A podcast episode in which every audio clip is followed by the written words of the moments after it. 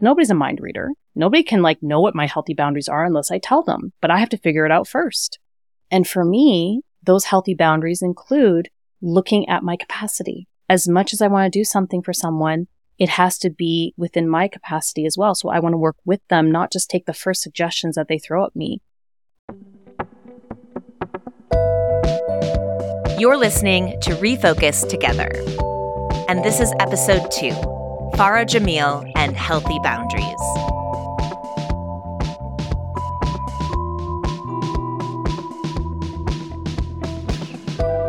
Welcome back to Refocused, a podcast all about ADHD. I'm your host, Lindsay Guentzel, and today we've got another story in our Refocused Together series this special project we started last year as a part of our commitment to ADHD Awareness Month.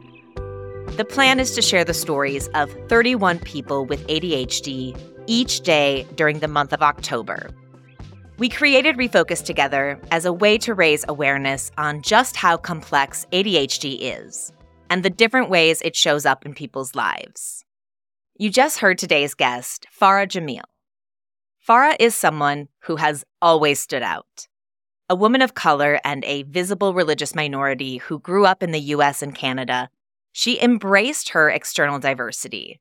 However, it wasn't until she was diagnosed with ADHD as an adult and founded Muslim ADHDers that she learned to embrace her internal neurodiversity as well. As a child, Farah could sit still in class and mostly pay attention, waiting until the last minute to do her homework and assignments, yet still excelled. She participated in countless activities, both in and out of school, and even graduated with two degrees, including a master's from an Ivy League school and an executive coach certification.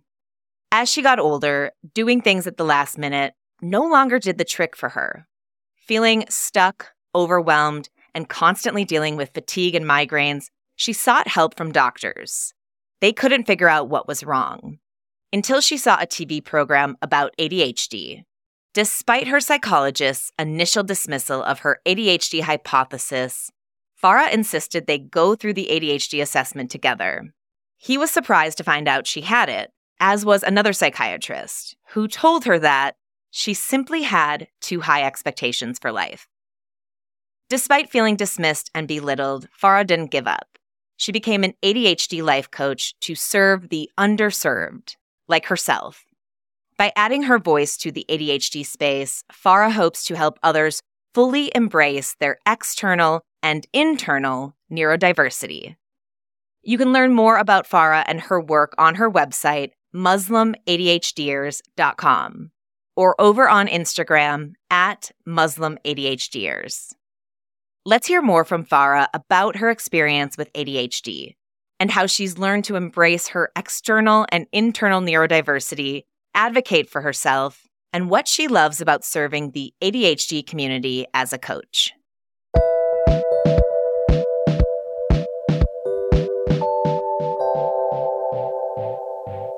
Well, I just have to tell you, I'm so excited to have you here. And what's great about all of these interviews is that they all start the same. I start by asking, when were you diagnosed and what was that process like? And what might have started or sparked those initial conversations? So I was diagnosed as an adult, and I hate to say it, but it was such an uphill battle. The only reason why I finally figured it out is I caught a program. It was an interview between uh, Lisa Ling in the US with a, I believe, a physician scientist. And they happened to be talking about ADHD. And when he was describing some of the symptoms. I remember Lisa saying, Hey, that sounds like me. And I said back to the TV, Hey, that sounds like me too. And so at that time, I was actually seeing a psychologist about time management because I kept feeling like, you know, why am I having such a hard issue with time? And so, you know, I actually thought, let me see if I can talk to someone about it. And we'd been working for a little bit, but things just weren't working like the the things that we were trying to come up with, it didn't quite seem to, to work. So I went to him and told him, Hey, I think I have ADHD. And he said, No, you don't. And I said, Why? Why do you say that? And he's a really great guy. Like, I really liked him a lot. And he was, he just said very frankly, he said, You're an Ivy League graduate. You have loving family and friends. You have a full time job and you're very charming. Those are the four things that he said to me. And I looked at him and I'm like, what do any of those things have to do with whether I have ADHD or not? And he just wasn't convinced. He said, no, I don't think you have ADHD. And one of the things that I remember is for whatever reason, I usually go into people pleasing mode. So I probably would have said, okay, fine. Let's just move on. But for whatever reason, in that moment, I said, you know what? Let's take down that DSM 5 manual and go through it together. And the DSM is the Diagnostic and Statistical Manual for Disorders that's used by physicians and psychologists. And so he took it down very reluctantly. We went through it together and he said, Oh my goodness, you have ADHD. I said, Yeah, I know. And he said, You know, I'm really sorry though. I'm not trained in this. I can't help you. I said, That's okay. I understand. I appreciate you being honest about that. So then, as any ADHDer would do, we start the research. We start going down those rabbit holes. It's like, aha, you know, what can we, what can we find out about this? And it wasn't easy, but I did come across a couple of resources. But, you know, it was still really difficult because every time I would tentatively raise it with someone, they would dismiss me right away. They're like, no, Farah, you know, maybe you're just not trying hard enough you know, maybe you're just making excuses. And when I talked to my GP about it, my general practitioner, she was great. She was like, okay, let's see what we can do. How about we get you an appointment with a psychiatrist? And at first I was a bit reluctant. I'm like, oh, do I really have to see a psychiatrist? Because, you know, it's that stigma. Even though I'm a health executive, I couldn't help but be caught up in that stigma. And then I caught myself. I'm like, what am I thinking? Of course I should go to a psychiatrist because they probably have this training. So I agreed. Waited for, you know, the referral, got the referral. And I was actually a little excited to finally talk to a psychiatrist because I knew it was not something that I initially thought of, but I'm like, hey, maybe this will be the person that can help me. So I told my story to the psychiatrist and he said to me, you know, I don't really believe in ADHD. And even maybe even if you have it, you would have to be thoroughly tested. Side note, I was thoroughly tested. And I just think you have too high expectations in life. Once again, I'm dismissed. And from there, my journey just kept going, not in the way that I hoped, but I think it made me mad enough to take things into my own hands. So that's when I trained. I had already trained as an executive coach. So I already had that training. I knew the power of coaching. So I decided to train as an ADHD coach. I didn't see anyone who looked like me talking about this. So I thought, hey, why don't I get the training? I'm tired of people dismissing me. Maybe there's others who are like me, feeling that same sense of, you know, just not being believed and being made to feel that guilt, blame, and shame. Thinking that we are just making excuses and we're not good enough. And here we are today. I'm wondering if you can go back to that Lisa Ling interview and that conversation you had with your referral who tells you that he doesn't believe in ADHD. What was your story? What were those connections you were hearing that made you think this is something that I might be dealing with. So, one of the things that I came across in my research before I saw the psychiatrist is a book called Fast Minds. It's by two psychiatrists. And Fast Minds is a great acronym. And this book is for adults with ADHD. That's how I came across it. And it's these elements that really helped me understand that, you know, I think I have ADHD. So, Fast Minds. F is for forgetful. I live by my calendar you know, if it's on my calendar, I'm probably going to forget it. And then there are other times where my memory is great. So it's like, okay, there are times where I can be forgetful. Now, you don't have to have all of these, but any element of them where it impacts you on a daily basis. That's the important thing. So A is achieving below potential. I knew that I could be doing so much more and I was always feeling, you know, really, uh, you know, somehow I felt behind and I couldn't figure out why. I felt like I was, you know, not where I could be. S is stuck in a rut. And for me, yeah, I can get really comfortable and end up, you know, maybe staying in certain things that really I should not be staying for that amount of time.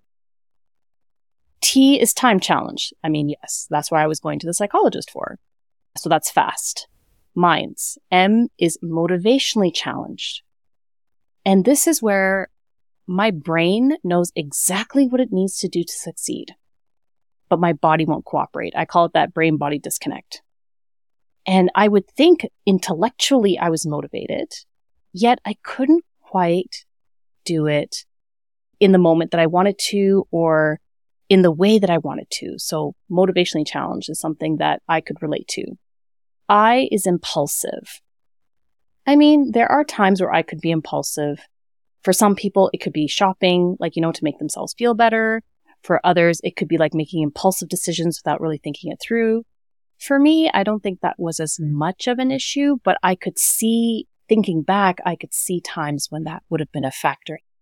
N is novelty seeking. So basically you get bored very easily. Oh yeah, that is totally me. I have how many tabs open on my computer at any time because I'm working on one thing and then I get bored, move to the next thing, etc. D is distractible. Oh, look, a squirrel, you know, all that fun stuff. And S is scattered. So that's fast minds.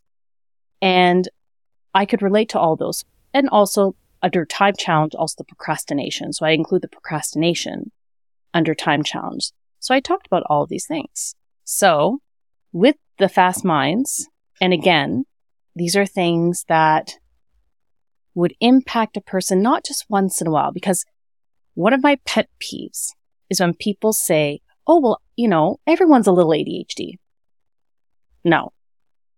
Either you have it or you don't. So one of the things I've said in some presentations that I've done is when you say that, oh, everyone's a little bit ADHD, that's like saying, oh, everyone's a little bit pregnant. No, either you're pregnant or you're not. So, with Fast Minds as a guide, it's really helped me to see what are the things that impact my life on a daily basis or on a regular basis in some shape or form. And so for me, some of those things do impact me more than others. But definitely the time challenge, that's a big one. The procrastination, oh my gosh, that just kills me. That just kills me because there are all these things that I want to do. And, you know, it's that pesky procrastination that gets in the way. So that's a really big one. But for whatever reason, when I highlighted these things with a psychiatrist, he interpreted that as saying or thinking that I have too high expectations in life. And I thought to myself, you know, I work with executives. I work with some pretty phenomenal people. I wonder if he were to say that to any of those leaders, how they would take that.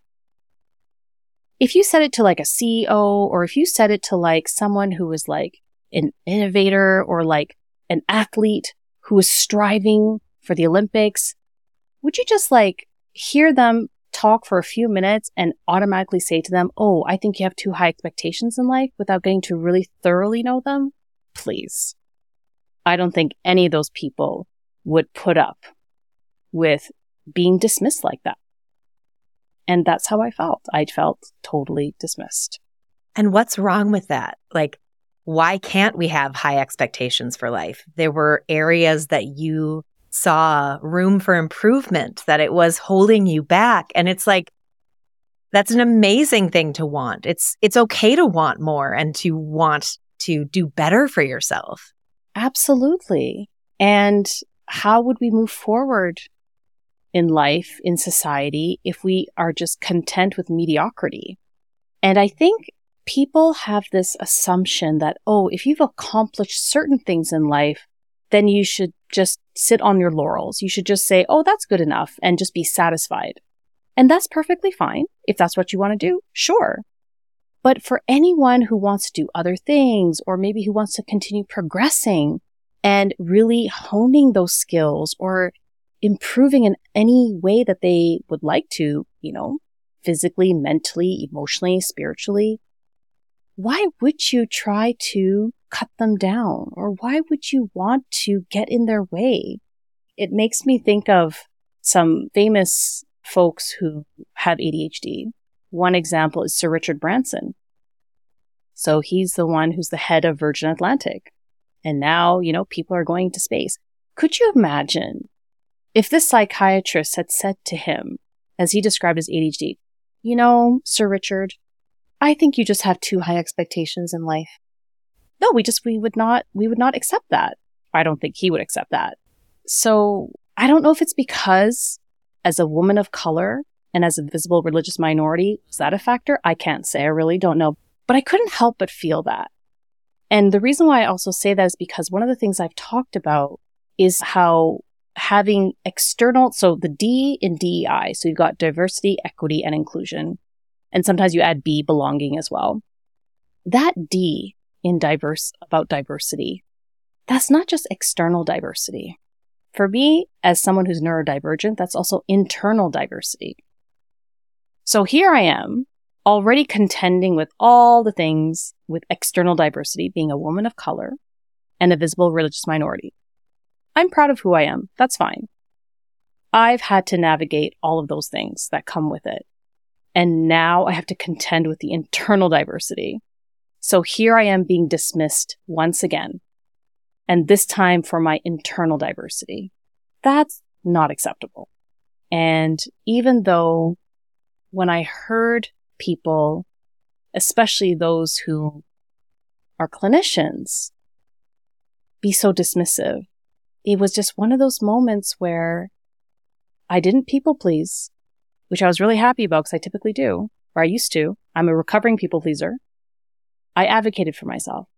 And I think for us ADHDers, that is so important.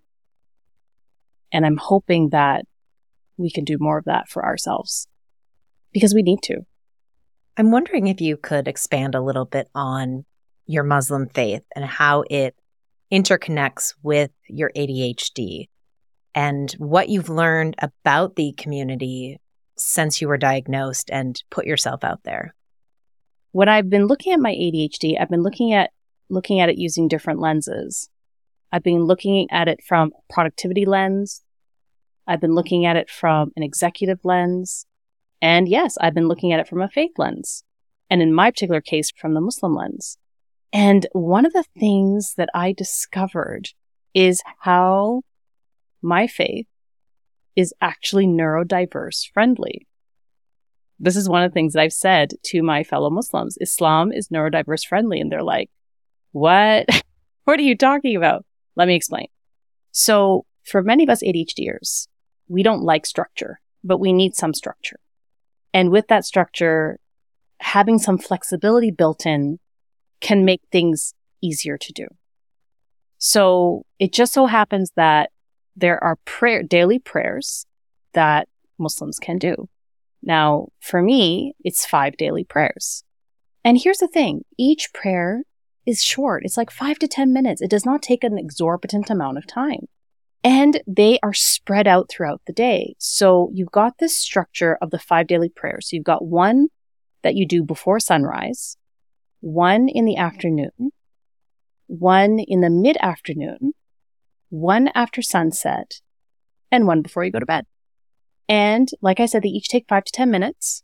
And you have several hours in between each prayer to do them. So it's not like you can only do it at like 1:14 p.m., right? You've got a block of time. You've got that flexibility built in.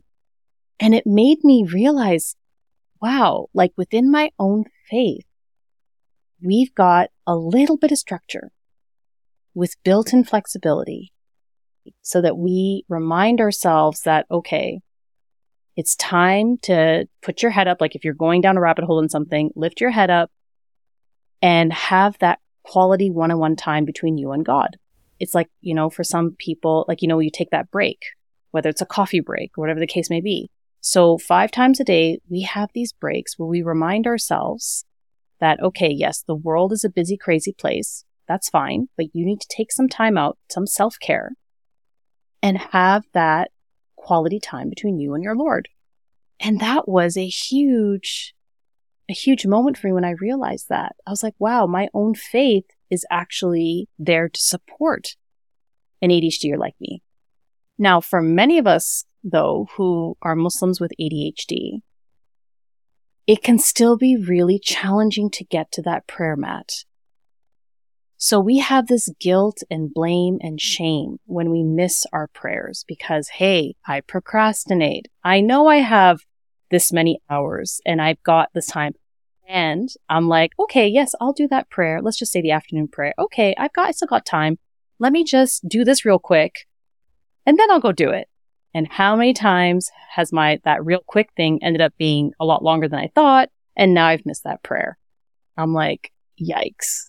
And so for us, because we have that time blindness for some of us, the procrastination, even something as, you know, as, uh, as important as prayer can be very difficult for us to do. So I wanted to talk to fellow Muslim ADHDers about this. It's like, listen, I get it. We see the neurotypical Muslims being able to what I call stop, drop, and pray and do their five daily prayers so easily. And for us, it's so hard. What's up with that? And it's because, you know, we don't have as much of the neurotransmitters in our brain. So I go back to the scientific lens, the health lens. We don't have as much dopamine and norepinephrine in our brain. So it's harder for us to have that focus and attention and that, you know, task initiation, going from one task to another. So like you're hyper focused on something and now suddenly you have to go for prayer. And even though you're like, you have a couple of hours, it's like that can still be really difficult for us. So I think for, for my fellow Muslim ADHDers, that's what we've been trying to talk about is like, oh, okay. You know, we beat ourselves up about not making our prayers sometimes what can we do to help ourselves? And so we talk about building the right structures and supports that work with our ADHD brain so that we can do all the things that we want to do, including our daily prayers. But we also have to remember that God is compassionate and merciful. So if we know that God is compassionate and merciful, we need to then be compassionate and merciful with ourselves. We still make the effort. We're still doing everything we can to make those five daily prayers. We're not trying to make excuses, but let's use and work with our ADHD brains to find the right structures and supports so that we can not only do our prayers, but do all the other things that we want to do. Thank you for explaining that because for someone who is not as familiar with Muslim faith, I would have thought that it would have just been so hard from the get go. But to hear it's kind of a balancing act, which I think is kind of how it goes for a lot of people with ADHD. You know, you have good days and you have bad days, but the problem is we don't tend to talk about the emotions that come with ADHD. And so to hear you talk about you know, the shame and the guilt that you carry around and how it is something that is just kind of across the board for all of us. I think it is so important. And how wonderful that you put yourself out there because what you're doing is really important. Oh, thank you, Lindsay. I really appreciate that. It hasn't been easy. It hasn't. But at the same time, it's also been so gratifying to have people reach out to me and say, thank you we never saw anyone like us. And here you are. I found you somehow and I feel less alone. I feel like, you know, I can do this. And it's just nice to know there are others like us too. Whereas they were, you know, suffering in silence or they felt siloed or they felt like nobody understood them because everyone around them would be like, what is wrong with you? You're such an accomplished person. Why can't you just do the laundry? Why is there like three weeks of laundry here? What's going on? You're like a well educated person and you're doing all these weird things that seem to be so easy. And now that they have a bit of an explanation from like the health side and having the support of the faith framework, where they actually know that their faith is not against them, it's for them, has been for, for many people who've reached out to me have said it made such a difference in their mindset instead of feeling like sorry for themselves, now they're like using that curiosity lens, because that's another lens I like to use, especially as a coach. okay, let's look at this from a curiosity lens. What would work for you? We know it doesn't work for you. So what does work for you? And what's one step you can take towards that and see where it takes them? Well, that segues perfectly to my next question, which is what are some of the biggest struggles that you deal with with your ADHD? And then what are you adding into your life to try and ease some of that? Yeah, great question. So, one of my struggles is procrastination. Oh, that pesky procrastination gets me way too often. However, it's interesting because as I coach my ADHD clients, I learn so much from them. So it's not just, it's not, this is the beauty about coaching. It's a two way street. So I'm their coach. I'm their partner on this journey. They are in charge and they're looking to me to be that guide on the side, not that sage on the stage.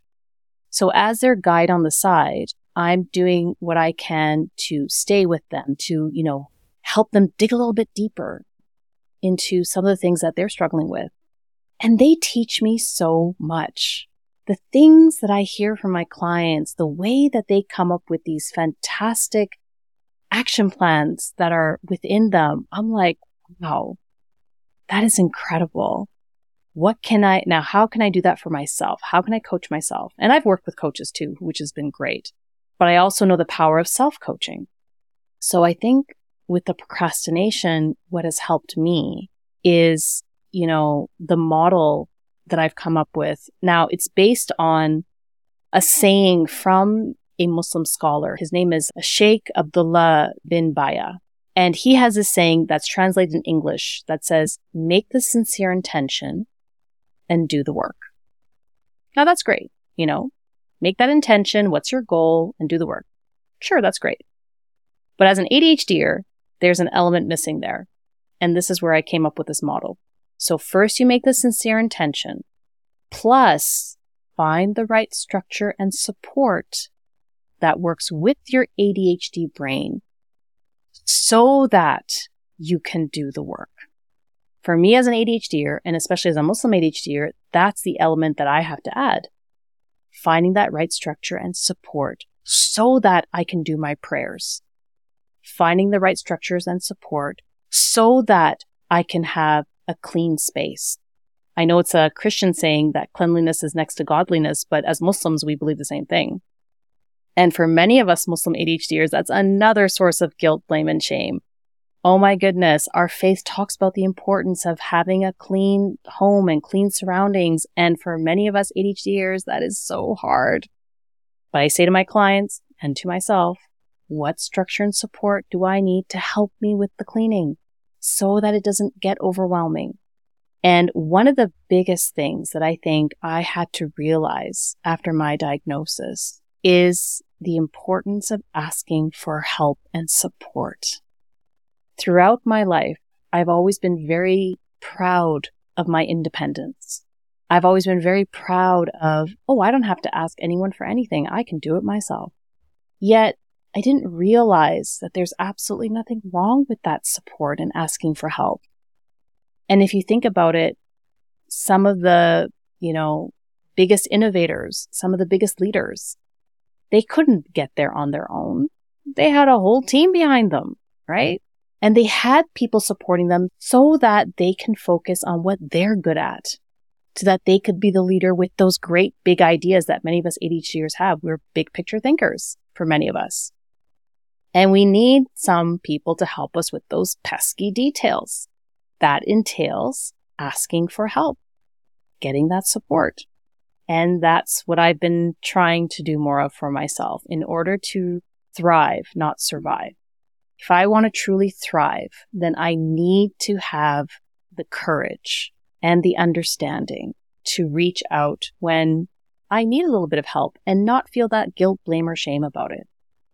You just keep setting me up here because my next question is where do you see yourself thriving right now? Where do I see myself thriving? I see myself thriving in, and I know I've mentioned this before about me being a recovering people pleaser. And I say that because I didn't suddenly change my personality. So it's not like I'm not going to continue helping people or, you know, being who I am. But I recognize that for me, one of my ADHD challenges is the people pleasing. I don't like confrontation. I'm the diplomat. I want everyone to be happy and calm. And that can be one of my strengths where I can diffuse many situations. That comes in really handy. But I ended up bending backwards for people so often that I figuratively broke my back. I was helping others at the expense of myself, and that's not a good balance. So then I recognize the need for me to have priorities and healthy boundaries and to not apologize for that. So what's been helping me to thrive is to understand for myself what are my healthy boundaries? Because nobody's a mind reader. Nobody can like know what my healthy boundaries are unless I tell them, but I have to figure it out first.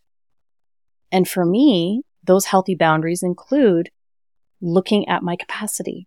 As much as I want to do something for someone, it has to be within my capacity as well. So I want to work with them, not just take the first suggestions that they throw at me. Oh, Farah, can you do this? Now, maybe I could.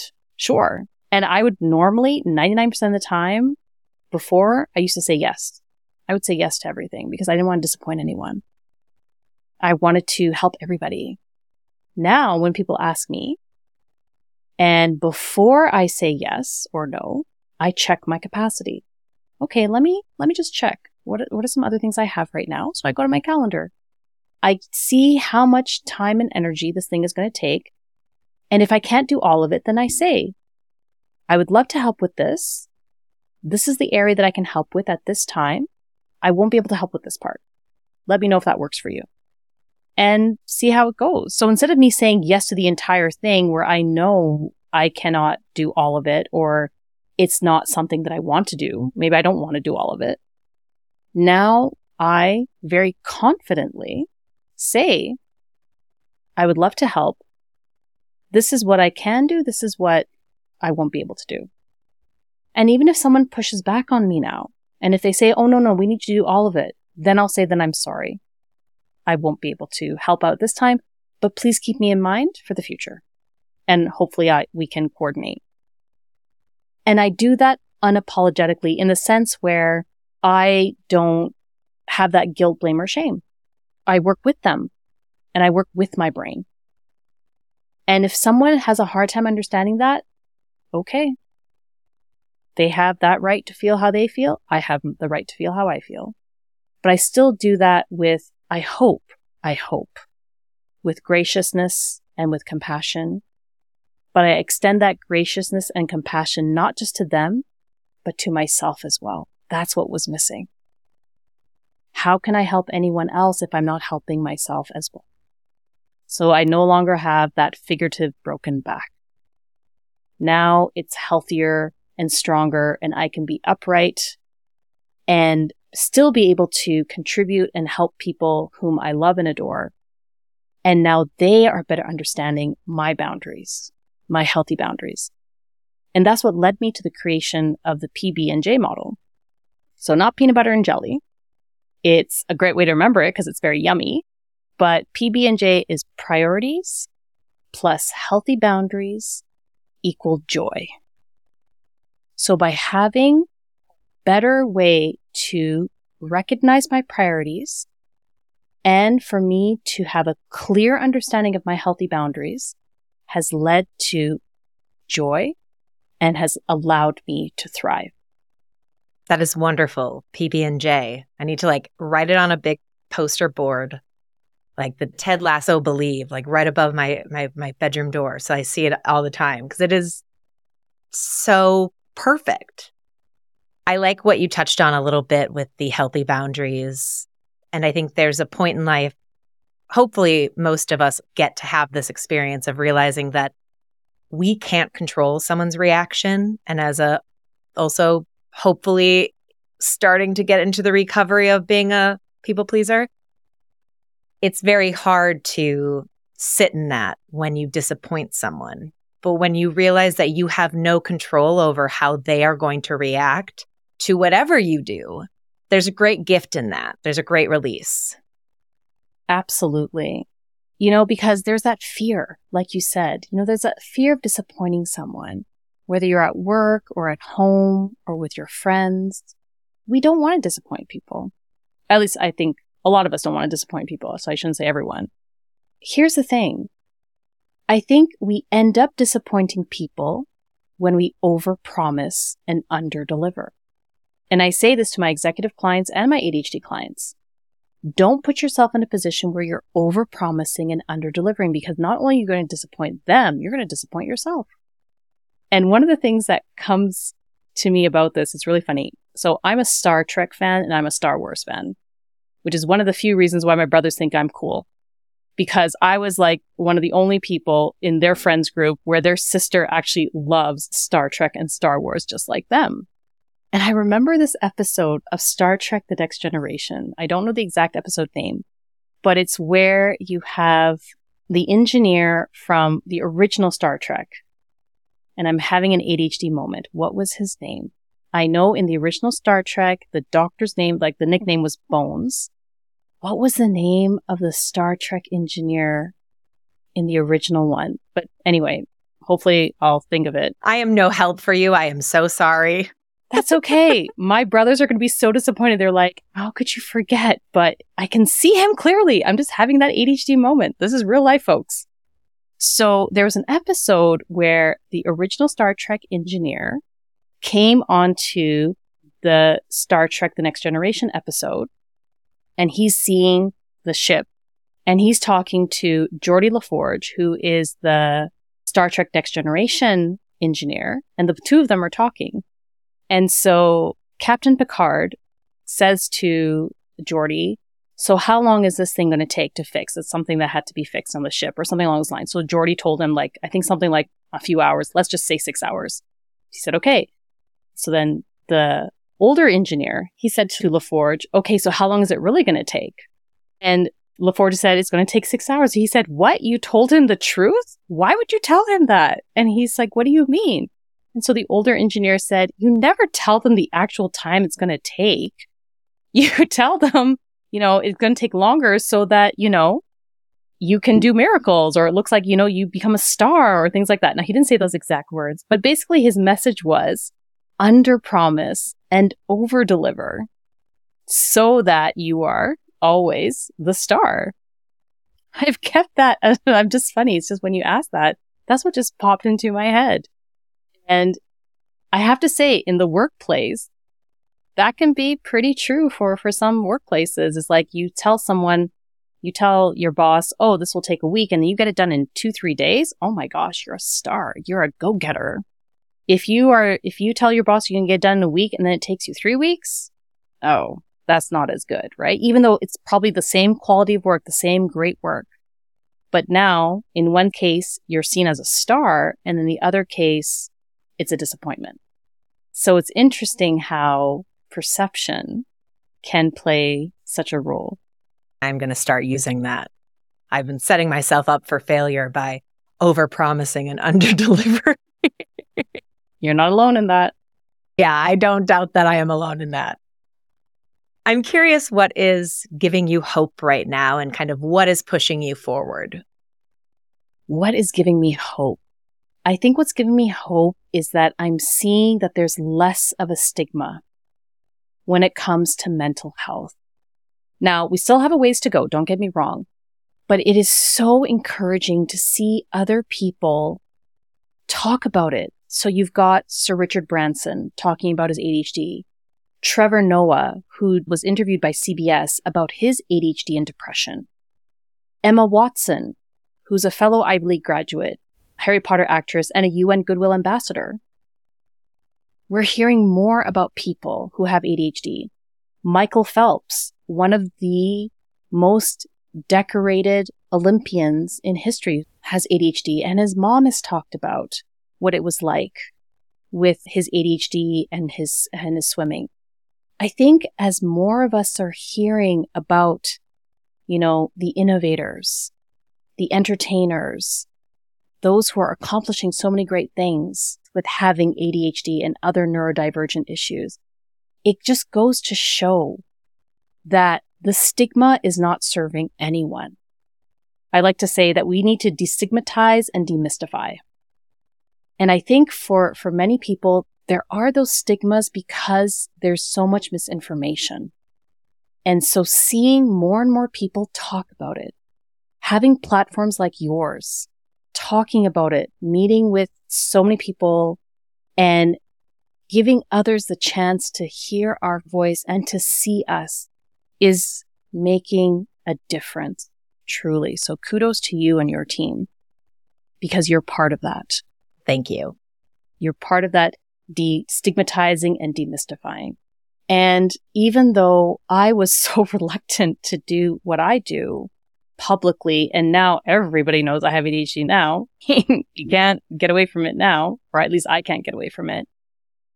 But now I'm seeing that label, that ADHD label, not as something that's negative because there may be some people who will try to use it against me. But guess what? With my external diversity, people could try to use that against me, being a woman of color and a visible religious minority. I just won't let them. And I've been able to do a lot of really cool things in my career, even though there were people who did not want to see me succeed. But did I allow that to stop me? No. So why in the world would I allow my internal diversity, my ADHD, why would I allow that to stop me? And I know there's going to be people who will try to use it against me. But you know what? That's their problem, not mine. I'm going to have my priorities and healthy boundaries and lead a life of joy. And hopefully I can help others do that too. Farah, this was such an incredible conversation. I'm so grateful for your time today and for what you have put into not only the Muslim ADHD community, but the ADHD community as a whole. This this was just uh, a cup filler for sure, and I learned so much from you. I'm gonna go make my PB and J sign after we're done here because yay! Uh, let's walk through it one more time. Oh, what was it again? Uh, it's um, uh, the P is priorities. Mm-hmm. Priorities plus boundaries equals joy. You got it. Because when you have those priorities and boundaries, and when you are confident in that, then the world for you lights up. Because now you know where the light is and you can just, you know, ignore the things that maybe are a little dark or the things that are a little scary that you don't want to do. Guess what? you get to prioritize and have those healthy boundaries and go forth, so to speak.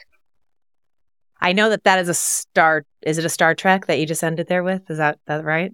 Go forth and conquer. You know, I didn't mean to. I actually didn't mean to. Yeah, it was well done. To boldly go where no one has gone before. I didn't even see Lindsay. I love it. That was you. I can't even take credit for that.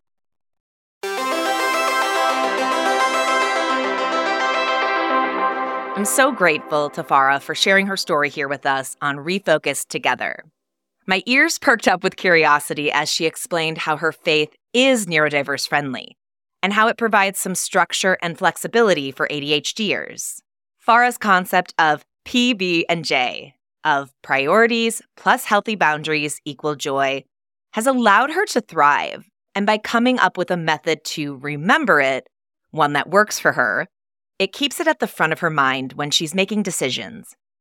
Acronyms are a great communication tool to get a concept across faster, so it can become more widely recognized and accepted over time. That's exactly what Farah is doing. She's communicating to get a concept across faster so there can be more awareness and acceptance of ADHD in her Muslim community. When a child experiences mental health difficulties, it can be hard for parents. They can feel like they've not done a good job or that they've failed. For Muslim parents, there are even more layers to it since many families place such a big emphasis on the way the community views them and their children. All of it can lead to decisions not to seek help for the child who needs it. Farah is changing that. Families are feeling more supported with her resources. Providers and the bigger ADHD community are getting more familiar with the Muslim community, thanks to our conversations about mental health and how ADHD can make an impression on faith and spiritual backgrounds. You can pop over to that convo and learn more at interfaithadhders.com. We've shared all of the links you need to connect with Farah in the show notes.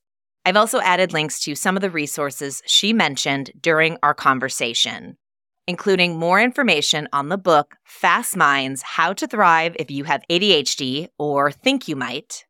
I've even added the appropriate links for that episode of Star Trek The Next Generation Farah was explaining.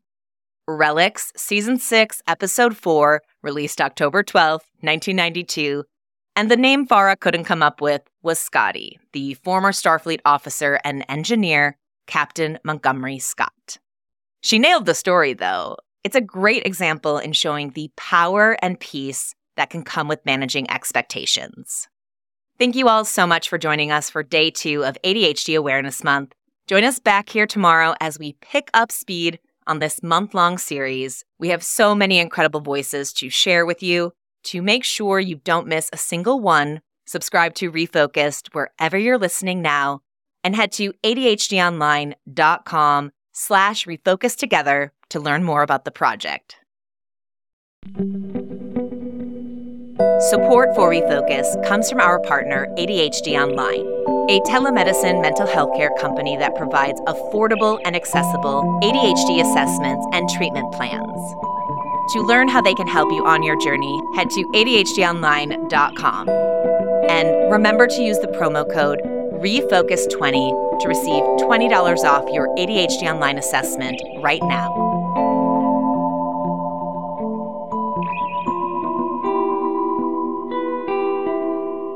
The biggest thanks go out to our team at ADHD Online Keith Boswell, Suzanne Spruitt, Melanie Mile, Claudia Gotti, and Trisha Merchandunny for their constant support in helping make Refocused Together happen.